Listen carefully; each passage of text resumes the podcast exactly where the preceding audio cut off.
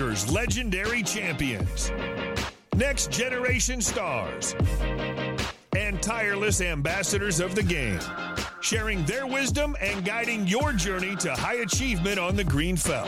This is Chasing Poker Greatness with your host, Brad Wilson.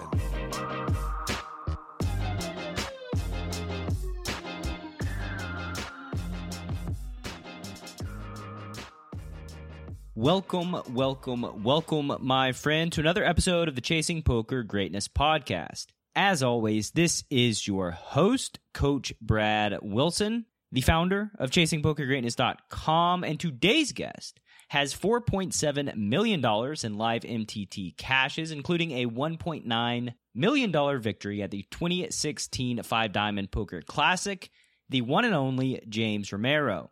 James is a giant in the world of poker and a force at every single table he sits down at.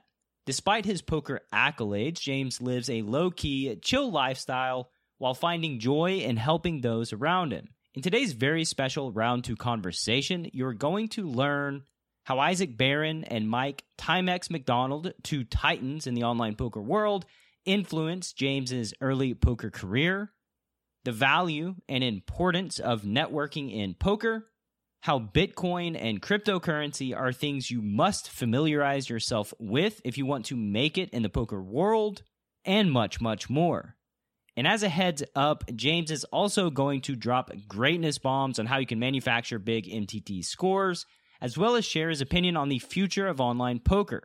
So without any further ado, I bring to you my conversation with one of the most elite professional poker players in the entire Milky Way galaxy, James Romero. James, welcome back to the show, man. How you been? Hello. Nice to talk to you again. Had a good uh, good show the first time. It's about a year ago, I think. Probably about a year ago. Yeah, something like that. Something like that. I know you, you mentioned in our pre- C P G conversation that you haven't really been playing much poker in the past six months. So let's give the, the listener a little bit update of what you've been doing.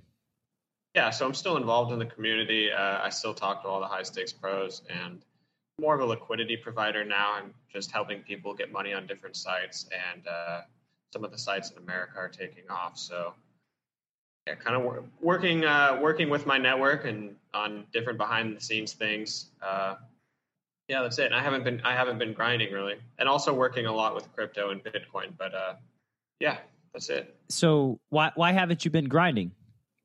I did very well for myself over the past year with Bitcoin, and I don't um, I, I don't feel the need to grind out a smaller uh, hourly. I'm also like very bullish on the future of crypto. I have uh, quite a large bankroll, and I don't think I can beat like the twenty-five Ks online and the ten Ks and the high rollers, uh, and this the medium stakes stuff doesn't really interest me. Okay, so that's why. So basically, you need to light light the fire to start tackling the ten Ks and twenty-five Ks if you're going to go for it.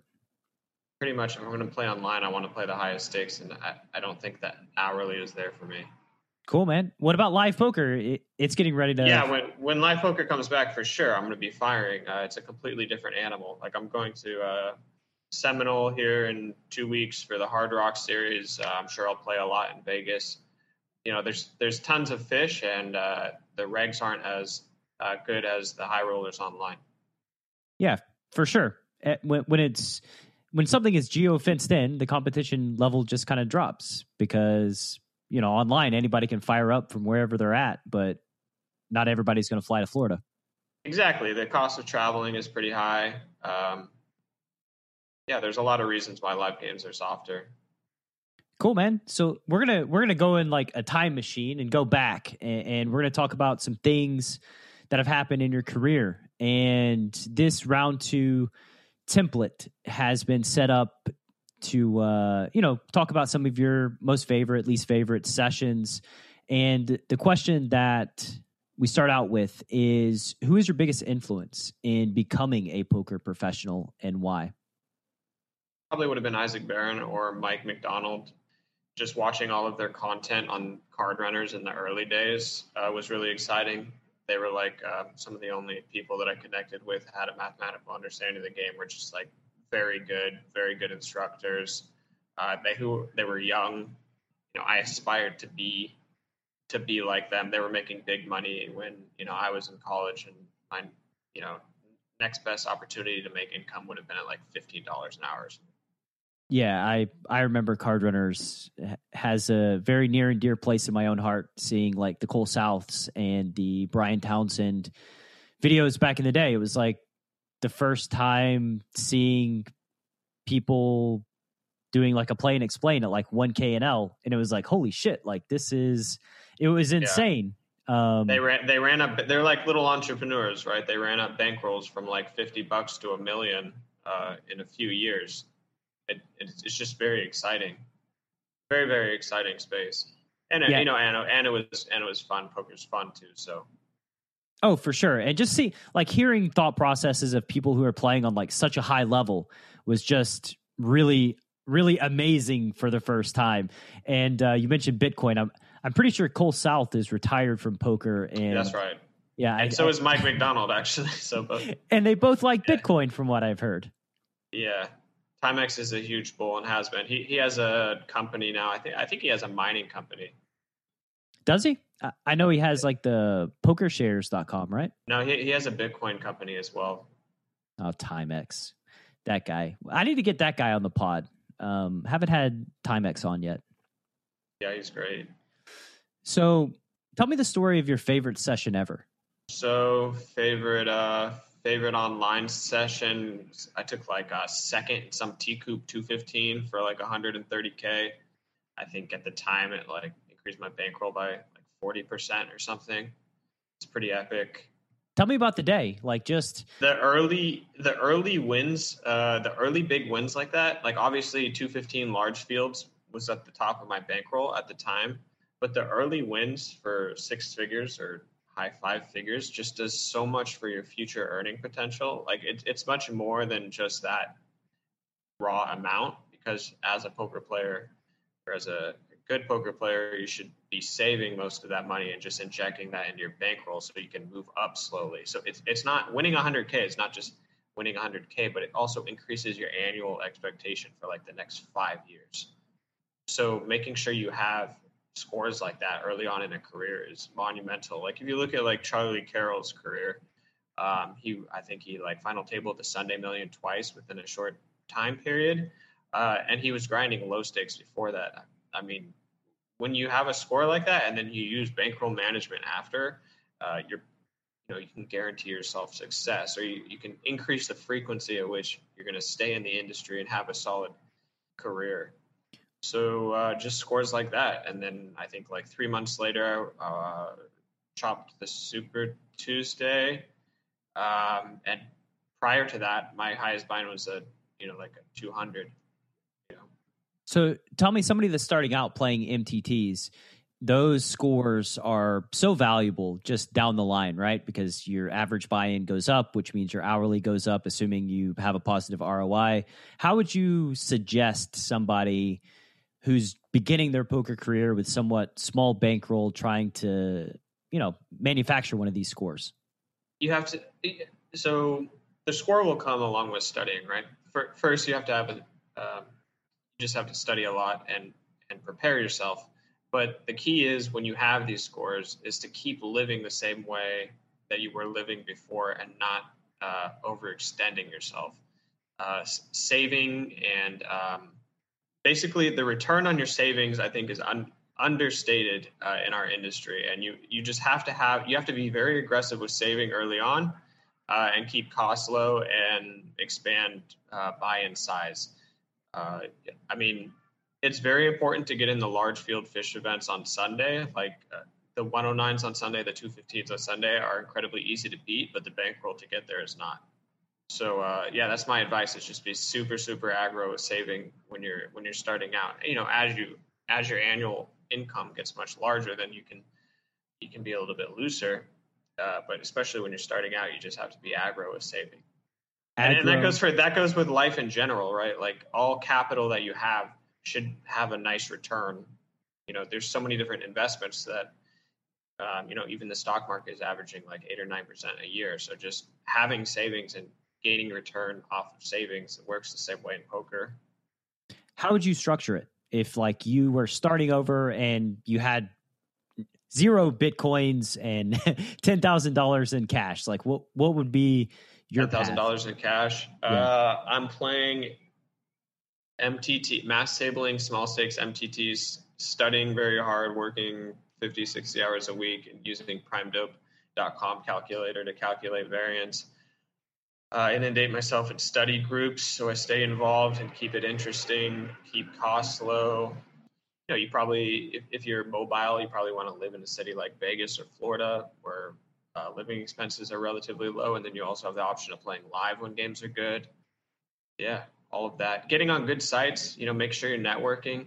The value of your network is so important uh, in every industry, but especially in poker, it can open doors for you, right? Getting in the right games or meeting the right affiliate that'll give you high rake back, putting you on the right sites, getting backing if you need it. Um, just make sure to put a lot of effort into your personal relationships and, and have a lot of energy. You know, even if someone reaches out to you and you don't necessarily want to talk to them that much, just be as helpful as, as you can and just do it with a smile on your face, you know, even if it's exhausting. Um, And you get in the routine of doing that, and over time, you know, it pays off. I remember in our first conversation, you were talking about making spreadsheets and helping people out, just expecting nothing in return and building your network as you were coming up and how valuable that was to you, right? I'll tell you what, it's paying off. It's really paying off. You know, I've met a lot of great people over the years and uh, developed relationships with these people. You know, and when these people need to hire, hire people in the poker industry, they're going to reach out to their close friends who they've uh, established rapport with. Like, you're not going to be, I, I think fewer and fewer jobs are um, being hired out to people that are turning in resumes and applying like online. I think, you know, jobs in the modern uh, business economy are being handed out to people, uh, friends of friends, you know, just people that you've developed relationships with over the years. Maybe these people are, um, you know, less qualified for the position, um, but you know that their ethic is high and their energy is high, and you know they can make they can uh, bridge that gap um, with other you know values. You know, I've, as for me, like I had a stable, and I can tell you right now, like you, you don't you can't really tell anything over an hour, two hours, three hours of interviews. Um, you have to work with people over a consistent basis over months to figure out like what their values are and uh, how they think about life and their work ethic and their you know. good, good behaviors or their, um, yeah, um, things, uh, things that they're consistently doing well and things that they're not. So, yeah. Yeah. I mean, it's tough. Like those relationships, even in like private coaching, right? Where you do ten sessions with somebody, it just takes time to get to know them, to understand it really does. What to expect. Yeah. So if you can make that process, um, as least costly for the other person as possible, Um, that'll benefit you in the long run. And by least costly, I just mean like make it enjoyable. Instead of an hour conversation on the phone asking them about their life, you know, you're going out to dinner, you're going on a cool like expedition, you're going ATVing in a forest, like, uh, you know, bonding, right? Yeah. Yeah. Yeah. But just putting yourself in a fun situation to get to know someone rather than to the traditional, like, you know, show me how you did in college and what you learned and write this essay. Like, I, I don't want, I don't want to deal with any of that. Right. Yeah. Plus you get to have fun the other way too, which is a nice perk. Yeah. Yeah. So some people call it organic, building relationships organically. Um, you know, that that's one way to see it. You mentioned a stable. Are you still doing said stable? Is that still part of your life? Yeah. Um, so I had a stable last year, and I ended up giving that stable to my friends at Standard Backing, the guys that I kept. And that is because my hourly was so much higher doing other projects. So I still have a good relationship with um, with all of the guys uh, that I had uh, when I passed the stable off. Um, but unfortunately, no, I'm not managing that anymore. It was a ton of work, a lot of personal coaching, a lot of one-on-ones, group discussion on Discord. Obviously, I have to keep my game sharp, you know, giving, producing good content. So I give them good value. Uh, and I was do- I was managing it all alone, and then I also had other ventures as well. I was playing myself, and then I was, you know, I'm a liquidity provider for a lot of American games. Tell me what what I'm does that mean too? The liquidity provider for a lot of American games. Yeah, so just um, helping people get funds quickly and efficiently for really low margins uh, when they need it. For like, is it? What kind of for, games we for talking about? Everything that you can possibly think of, any type of wallet online or, you know, cash in Vegas, going to Seminole Hard Rock in Miami, you know, in a week from now. And I'm going to have forty regs asking me if they can have money for the main event for their fourth and fifth and sixth and seventh bullet. Uh, so just, you know, help, helping people uh, get funding for buy-ins, you know, safely and efficiently. Yeah, so people don't have to fly across the country with like one hundred K in their backpack. Yeah, yeah, or deal with Bank of America, you know, on a Saturday at two p.m. and then trying to project how many bullets they're going to fire. And then, you know, twenty-five K looks really good. So, you know, we need a bullet for that now, but that wasn't projected. That makes sense. And I'm assuming crypto is a large part of that because that seems like the easiest way. Yeah, Bitcoin helps. Bitcoin, Bitcoin does help. A lot. We've all adopted that, yeah, for payment processing, low cost, fast. I don't know why. I don't know why. If you're in the poker space, if you're listening to this right now, please learn about Bitcoin and learn about crypto because it is so easy. It makes your life so easy as when it comes to like moving money around and getting money on sites, and you know, like James just said, getting money while you're traveling, right? Um, utility. I mean, and that and we didn't even mention the like compounded annual growth rates, but yeah, just the utility of this of the currency is nice. Yeah, and, and it takes like twenty minutes to like get a rough understanding of, of what's going on, you know? Oh, that too, yeah. All right, so tell me, we, we mentioned your favorite poker session, right? The early victory, uh, early six-figure victory. What about least favorite? Do you have any memories? If you could like walk walk the listener through a day, a horrible day in the life of James Romero. Just torching off tons to taxes. Uh, like, honestly, that's the worst one. I remember sending in a tax bill for like one hundred thirty K one year, and I, it's just horrible, man. Feels bad. Uh, like, yeah, just like what I said about having a big six-figure score, you know, propelling your bankroll so you can play higher. As soon as you send that tax check in, your, your uh, projected annual income is now diminished substantially. That's been, that was really bad. Um, just just general tax, just general taxes is, I think, probably haunting for everyone. Probably on your mind because we're like, we're, as we're recording this, we're five days away from tax day. Yeah, um, I got mine. I get mine done way early, but yeah. Um, but as for like a single bad session, I don't, I don't fire really hard on any specific buy-ins. I, I don't like take tons of risk with my uh, buy-ins. So there's not like one session comes out to mind. Um, I, I mean, I guess like bubbling a final table sometime, but uh, you know, what a I just life. Win every tournament I play. I'm just what, kidding. What, I, what I, a I life, James. Yeah. uh, yeah. Yeah. Probably busting out of some main event deep. I don't remember. No bad, no memorable bad days at the office for Mister Romero. Life is good in the sun. What about uh, pots one? So when do you, when you think of pots one, do you have any pots that like spring to mind that were very gratifying? Yeah, so like just winning huge flips, like deep in the Bellagio main. I remember a, a couple huge flips. Uh, I had this hand versus Richard Seymour. Uh, there was twelve left in the Bellagio main. N F L, was, N F L, yeah, All yeah, Pro yeah. Richard Seymour. Yeah, uh, and we both had massive stacks, and I was all in on. I, I shoved all in on the turn, and I had a combo draw, and I had the confidence to talk him into folding um, Ace King on Ace double X. Ooh.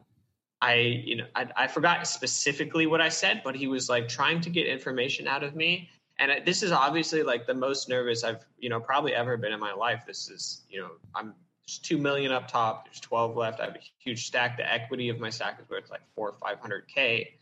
um, you know, and this is my first live ten K, and, um, you know, and I'm, I'm all in on the turn and I have a draw, and he's like talking to me about my hand, and I like very confidently, anyone else would be shaking, and I very confidently like asked him some question I would only ask if I had two pair plus, like, and then smirked after, like, I know I got you. And I don't know how I came up with like that moment of like genius uh, and confidence mix, but it was, it was just amazing. He, it, it was like seventy-five, or I would say seventy-five percent of his stack was all in or was in the pot already. So he was getting like six to one on a call or something. And he ended up folding ace king on ace X X, and there was no flush or straight possibilities. So I, that was, that was super epic. Yeah. And, that's, uh, incredible. He, he, he, yeah, he ended up finding out somehow that I was bluffing because I showed someone behind me, and uh, forever, he's every time he sees me at a live, he's just I just get mad respect from him. Like, that's some nasty shit, bro.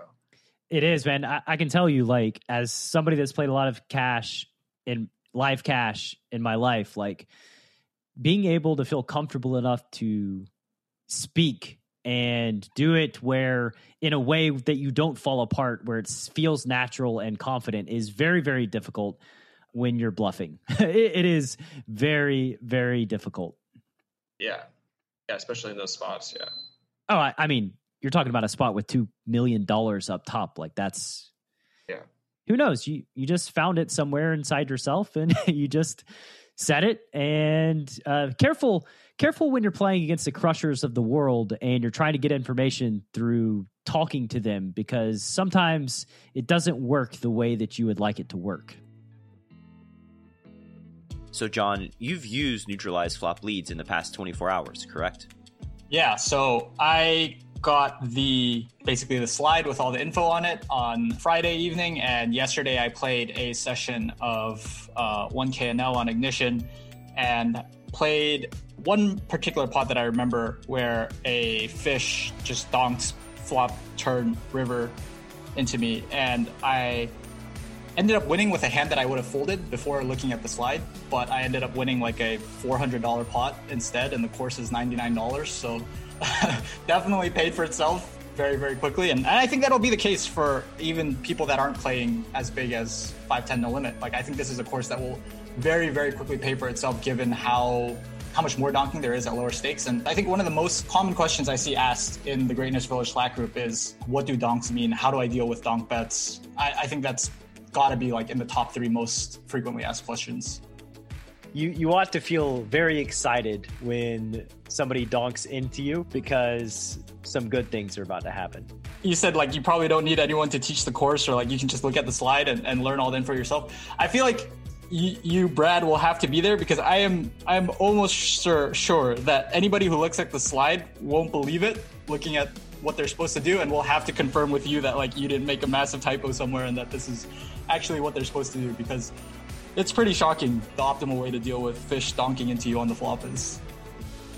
If you'd like to check out Neutralize Flop Leads so that you're never again confused when a fish leads into you in a single raise pot, head to chasingpokergreatness.com slash nuffle. That's chasingpokergreatness.com slash N U F F L E. And now, back to the show. All right, so what about pots lost? Any gut punches in pots lost? Lost. Um, can't. Not nothing really coming to mind. Yeah, you just win them all. This guy. They come to mind. um, could you tell me a poker lesson you've learned from a dark teacher? So this is a negative experience. Something, a bit of wisdom. Okay. Someone that someone has taught me. Yeah. You're saying? Sure. An experience that kind of that went poorly, but you learned a very valuable lesson out of it. Can't really think of any either. Yeah, I, I kind of stay out of like risky behavior, or um, you know, I, I don't, um, I don't, I don't get myself in too many bad spots where negative stuff can happen. I and as for stories, I mean, I had a. I had a good friend that did a five hundred K swap in Brussels a few months ago, and uh, the bag was the bag that he was collecting was filled with counterfeit bills. Oh shit! Five hundred thousand dollars a euro of counterfeit bills. Wow, what happened? Pretty bad one. It, yeah, it was just uh, you know Bitcoin for cash swap in in in Brussels, and uh, it was counterfeit. It was counterfeit bills. I had never heard of that before. I mean, it's very rare to hear about counterfeit stories, and then you throw in the fact it was five hundred K euro, and the receiver accepted the euro for cash, so he didn't even realize it. I mean, he probably checked the bills, uh, and they looked legitimate enough. five hundred K, you know, that's a lot of counterfeit. Jeez. And they never, they never got the back the money. Obviously, you can't like. Bitcoin's hardcore. That's the thing about Bitcoin. Once you once you press the button, it's gone. Yeah, man, that. That that's this, a, this was a major trader. It wasn't like a recreational trader. Yeah, and so the lesson to learn there is if you're lots of verification always, but I but I'm always really good with that. I always you know I, I always do my due diligence. I know everybody. I know who um you know who everyone's backer is, best friends are. You know, you're so you're just on top of it, man. You're just on top well, of it. I read a lot. I'm I, I all I do is spend all my days every day just like in chats with poker players. Not surprising. Like Fifteen that, chats with six hundred plus people, and I read I read everything. So, not surprising that you've had so much success in the poker world. You're yeah, very very prepared. What would you consider a weakness in your poker game, and or a weakness that you had in your poker game, and then what stakes or what steps did you take to overcome said weakness? I remember I used to try to play like Fedor early days a lot, and Fedor used to play like super, super aggro, and he only got away with it because people were so bad at the time. But over the years, that style uh, became less and less profitable. I don't think I adjusted as much. And then I, you know, I went through a very, very nitty phase. Uh, and now I'm somewhere in between. But uh, that's a funny two yeah, phases: it, super aggro to nitty. Yeah, well, I've matured, you know, and you learn more, and you, uh, you know, you want to try to play properly. But yeah, I mean, the the the gap between the great players and the the rest of the regs used to be so large that you could get away with uh, just playing, you know, wider ranges and uh, playing more. Like a freestyle, and I'm uh, guessing but that that just isn't true anymore. So you you have to adapt. What's changed over the last few years? I mean, all of these solvers. You, yeah, there's just so much more accuracy in every part of the game tree. Basically, more knowledge, uh, high-powered tools. Yeah. That. Yeah, even even uh, even like my students are just work. They work so hard on on uh, pre-flop ranges, and then. You know, a lot of them have P I O now or post-flop solvers, and they study really hard. You know, they have big Excel sheets out, and they're just always reading and thinking about hands. It's it, it didn't used to be like this. You know, back in the day, Timex was like the only person who was like uh, integrating math into poker. Like people weren't even like talking about like pot odds and frequency of like correct decision making and uh, percentages. Like poker wasn't talked about like that. It was more of like this like philo- philosophical uh, thought. You know, there weren't a lot of sharp, uh, hardworking young kids in the game. It was kind of more like, uh, you know, if, if this was your hobby, then you turn pro. That's it. It's funny that the whole pot odds thing, because I tweeted the other day that making bad calls shouldn't give you nightmares, but making bad folds should. And it's just funny, like even talking about the Richard Seymour hand, right, where he's getting like six to one on the turn. It's like, man, you, you got to have like you got you, you got to have fourteen percent equity to call. Like you just can't you can't fold. Yeah, right. Um, and really, that's how the game of poker is meant to be played. Like because of the pot odds model, you're supposed to call a ton because you're always getting a good price. Yeah, and if you're not if you're not constantly studying, the question becomes, uh, does he have it or does he not have it? You know, yeah, binary. yeah. Um, it's more like, can I do I win if I call the river here more than twenty-five percent of the time? Okay, I do, so I call and expect to lose a lot. Yeah. What do you think's a, a common assumption people make about their poker careers that you think they should spend more time thinking about? Ah, future future E V. Like, um, looking at where they think the industry will be in like five or ten years, and then making uh, making decisions about where they're placing their career based on that. You know, for instance, like a cash game player playing two five or five ten, uh, just grinding out an hourly. Um, I think I think that's a bit short sighted, and you know, in those games have a very low barrier to entry, and I think the hourly is probably low and will get lower over the years. Uh, whereas I think if you get into tournaments, I think the opposite, you know, it's a high barrier to entry, so we can expect less pros and less people uh, treating poker like a business and running like a profitable profitable model in the wrong, long run. Um, I, I think that people need to, uh, you know, just be more... look at the grander, the greater picture and try to position their careers a little bit differently than they do. Where, where could they go to research the bigger picture so that they can kind of create their vision for themselves? I guess reading forums online, talking to friends, trying to think about what R O Is are in tournaments, how many buy-ins you can get in a year. You can use sites like uh, Hendon Mob to look at how many live tournaments there are in the U S in a year, internationally in a year, how many are realistic to be able to play. Um, same thing with online games. I think that like right now, obviously we're in a huge boom, but like, you know, what does the future of online look like in ten years? Is that where you want to be? Yeah. Basic and yeah, basically just like career projecting future earnings for your career, I think is, is overlooked. People are just happy to put in the hours at, uh, you know, whatever they're doing, take their hourly wage, uh, and, and then don't think anything past that. Yeah. Much becoming, like you would see in a traditional, uh, any traditional business industry. Yeah, for sure. And, and becoming more well-rounded too, you know, just exploring tournaments, exploring cash, exploring P L O, because yes, the yeah. more, the better you get at more games, the more opportunity there is. Um, and the less at risk you are if your game takes a hit, like, you know, like online cash, for instance. Yeah. So game selection. Yeah. There's a lot more than, yeah, there's a lot more than specifically solvers and then, you know, cash games. For sure. And you mentioned traveling around playing tournaments. Like, what do you think is, I mean, what do you think is an expected yearly earn for somebody trap because like it feels to me very very difficult to travel and play like one K to five K tournaments and pay for expenses over the course of like two or three weeks, but maybe I'm wrong. Um yeah, traveling and tournaments. I, I have a spreadsheet to this. I'm not going to pull them out now because it takes too long. But um, uh, so I would want to position myself in Vegas. I think it's completely doable. That's the short answer. If I'm going to do it, if I'm going to become a live tournament pro, which I think is completely fine, uh, and and I think any most people are capable of doing it over enough time. You want to live in Vegas.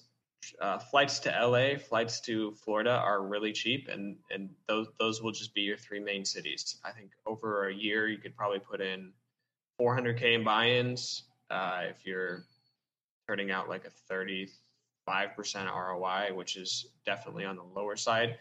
Uh, and includes tons of like re-entries, late entries, you know, maybe playing a little bit looser at the beginning of uh, live one Ks and two Ks. The tournaments on the lower end of your buy-in schedule, um, you know, a, a, a decent salary starts to become um, achievable. You know, you probably have to sell action for the larger events, which means you need some networking uh, involved in your business model, and then yeah, I think it can grow over the years. Uh, and then you can supplement your income with other things. Maybe you play uh, cash games two nights a week, Friday and Saturday night in Vegas. Um, and then the rest of your time you spent either studying or working on investments, um, you know, learning about the real estate or stock market, making sure you're saving adequately. Yeah, you, the, the key component here, like I was talking about earlier, is just saving, like uh, making sure that you have investments and um, and saving money. Can't be, especially in poker, like in, in the traditional business world. Okay. Like if you want to spend a hundred percent of your income, I think it's stupid, but it's, you know, you're probably still going to get by in poker. If you do that, you're just never going to make it. So yeah. It requires other skills, and you should be studying uh, how to get better at these other skills. And basically, you want to get to the point to where you can play games that are big enough or tournaments that are big enough to where you have a really good yearly salary so that you can save more money, right? You don't want to just be getting by.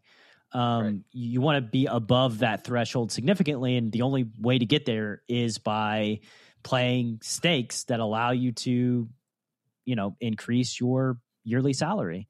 Um, A lot of people have problems putting in a lot of hours per week if they don't have a boss telling them that they have to. Like I have course. a lot of, I have a lot of uh, live pro friends that just, they work like fifteen hours a week.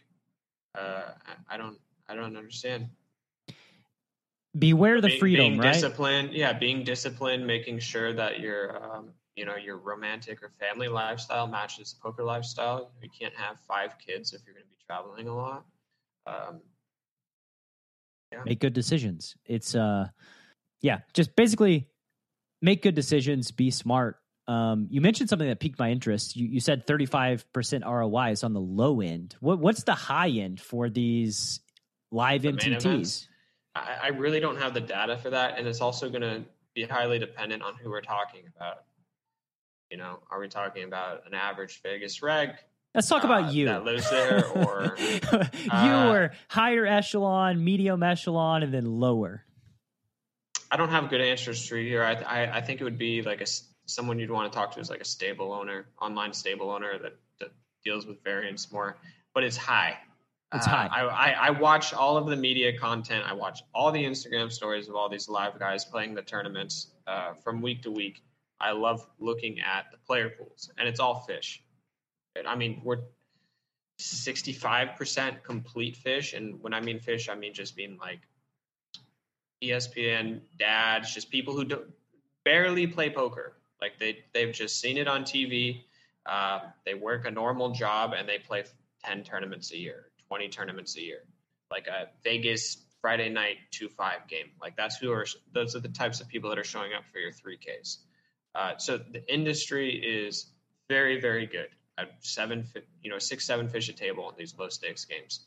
So I think R O Is can be insane. I don't yeah. know specifically what percentages, but you know, and this goes back to my conversation I was just talking about with cash games in Vegas versus tournaments in Vegas. It's just like night and day. You need to be in the right spots.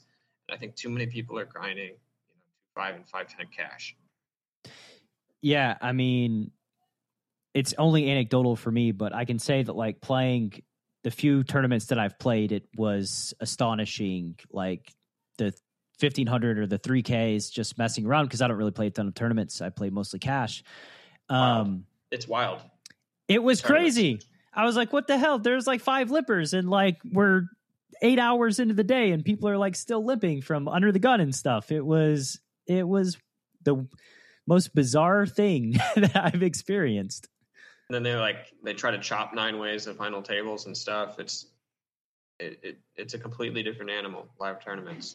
Yeah. The dude sitting to the left of me, I'll, I'll, I'll never forget because it was like a W S O P circuit event. I was only playing because I was visiting and connecting with some friends from home games uh, that I hadn't seen in years.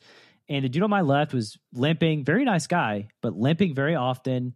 And we were chatting and he's like, yeah, I've got like, four circuit rings. And I was like, what? Like, yeah, it's, it's kind of dumbfounding.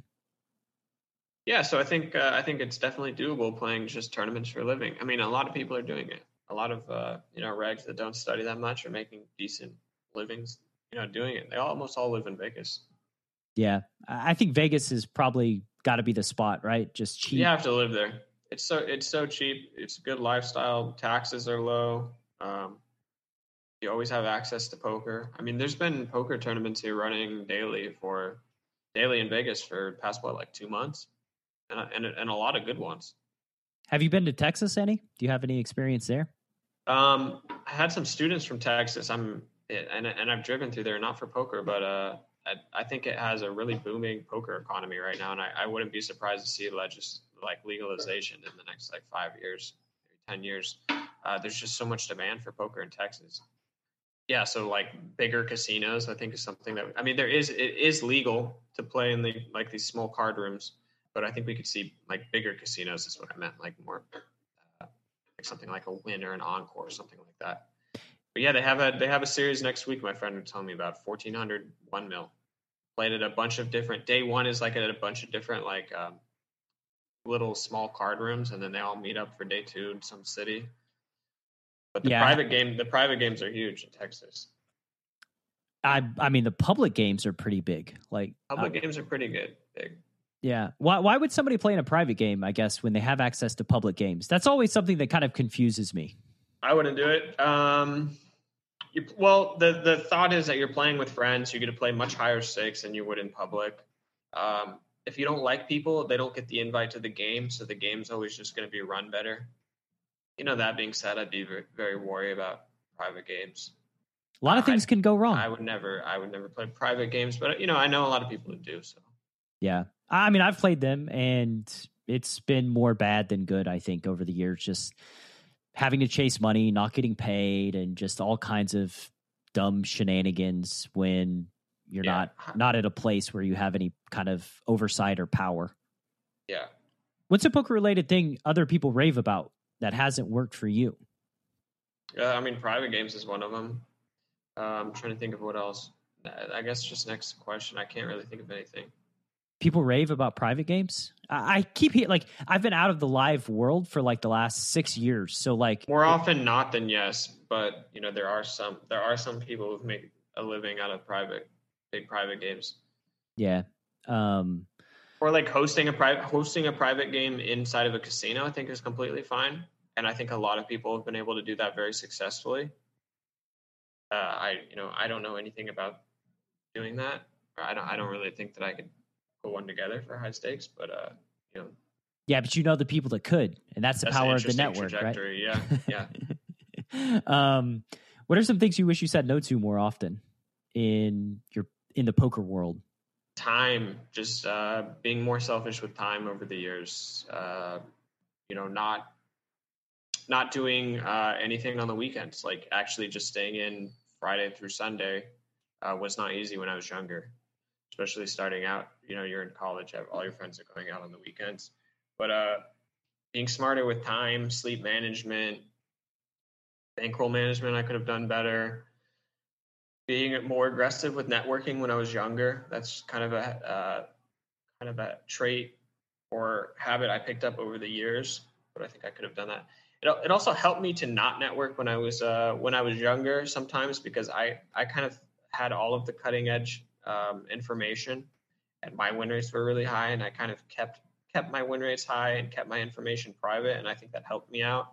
Um, you know, but as my career has changed into more live tournaments and uh, you know, meeting people and developing more business connections, you know, that's kind of changed. So yeah, yeah. So it made sense at the time to keep. I mean, yeah, it's yeah. keeping information private when it gives you an edge is right. not the worst thing to do. Um, what are some things you wish you said yes to more often that maybe you didn't?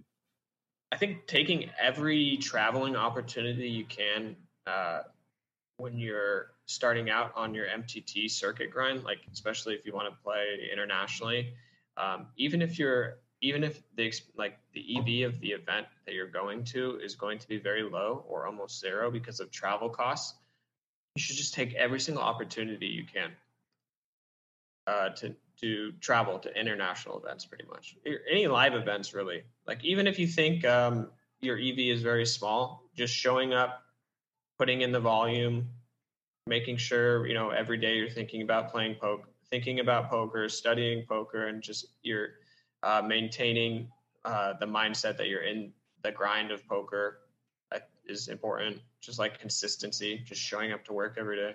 That's a little bit. If it's low E V.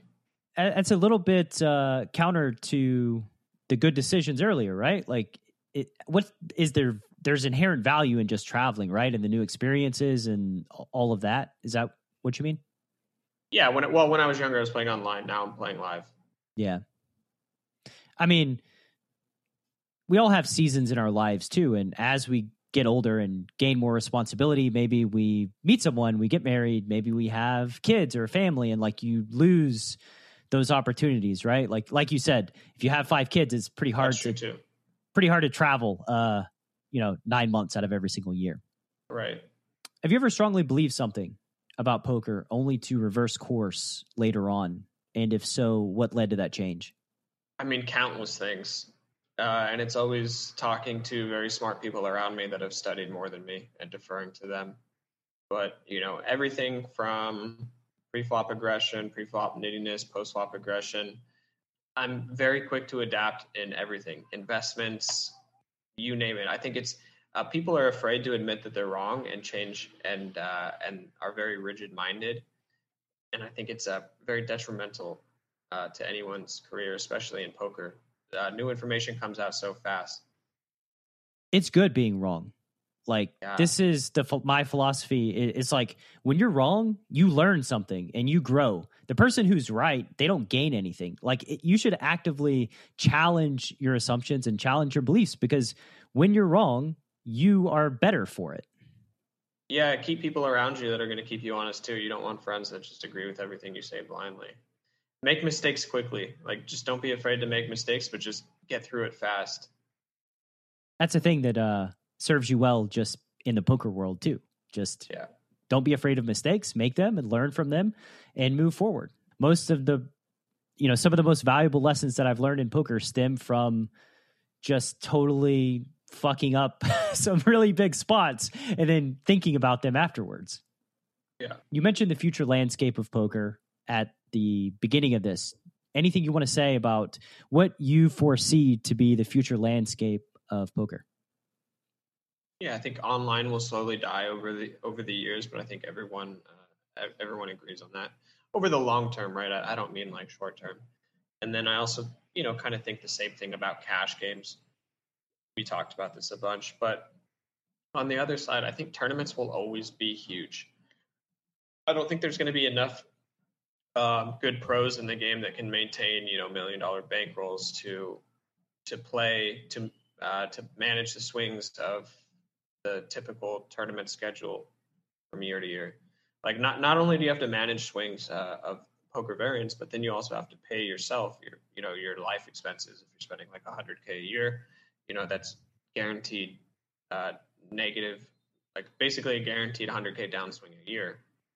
And so you make some risky investments or do some silly things, stake the wrong people, and all of a sudden you're in trouble. Yeah, or even if you make smart investments, like, you know, the stock market's going to go down at some point, forty percent. So I, I just don't think that this end industry will ever be efficient, ever. So I, I'm super bullish on, like, the future of tournaments. Yeah, I mean, I can't imagine a world where tournaments disappear. Cash games, like, with botting, R T A, these kind of things, I mean, these are possible existential threats. I think live cash game will just be fine probably forever uh-huh. too. Uh-huh. Yeah. Cool, man. So we'll wrap up and uh, w- w- do you have any projects you're working on right now that are near and dear to your heart that you'd like to talk about? Not really. I'm excited to get back to live poker, starting with the series here in September. Not any huge projects. Researching a lot of uh, decentralized finance right now. It's like an Ethereum project. That's it. Nothing else. And you're going to be, as soon as you can, you'll be jumping back. Are you going to jump back into like the high rollers, the big ones? Yeah, everything. Everything. Every, everything. Cool, man. I'm sure you're chomping at the bit to get back in there battling in the high rollers. Yeah. Good games, big prize pools, uh, nice uh, nice locations, nice, good traveling, good food. Yeah. Can't lose. Cool, man. James, it's been great having you on the show. Uh, final question will be if the chasing, uh, let me, let me try that again. If the Chasing Poker Greatness audience wants to learn more about you, where can they go on the World Wide Web? Uh, you can follow me on every media platform. Just search my name, James Romero, or check out uh, Jonathan Little's site, poker coaching dot com for uh, good training content. Yeah. I make stuff for them too. So poker coaching dot com, right, cool. It's a good place. Cool. James, have a good rest of your day, man. Really appreciate right. your time and your energy. Thank you, Brad. Talk to you later. Thank you so much for listening to this episode of Chasing Poker Greatness. If you have yet to subscribe to the show, please take a second to do so on Apple Podcasts or wherever your favorite place to listen to podcasts may be. For more content from me, Coach Brad, please visit our YouTube channel at youtube dot com slash enhance your edge, and I'll see you next time.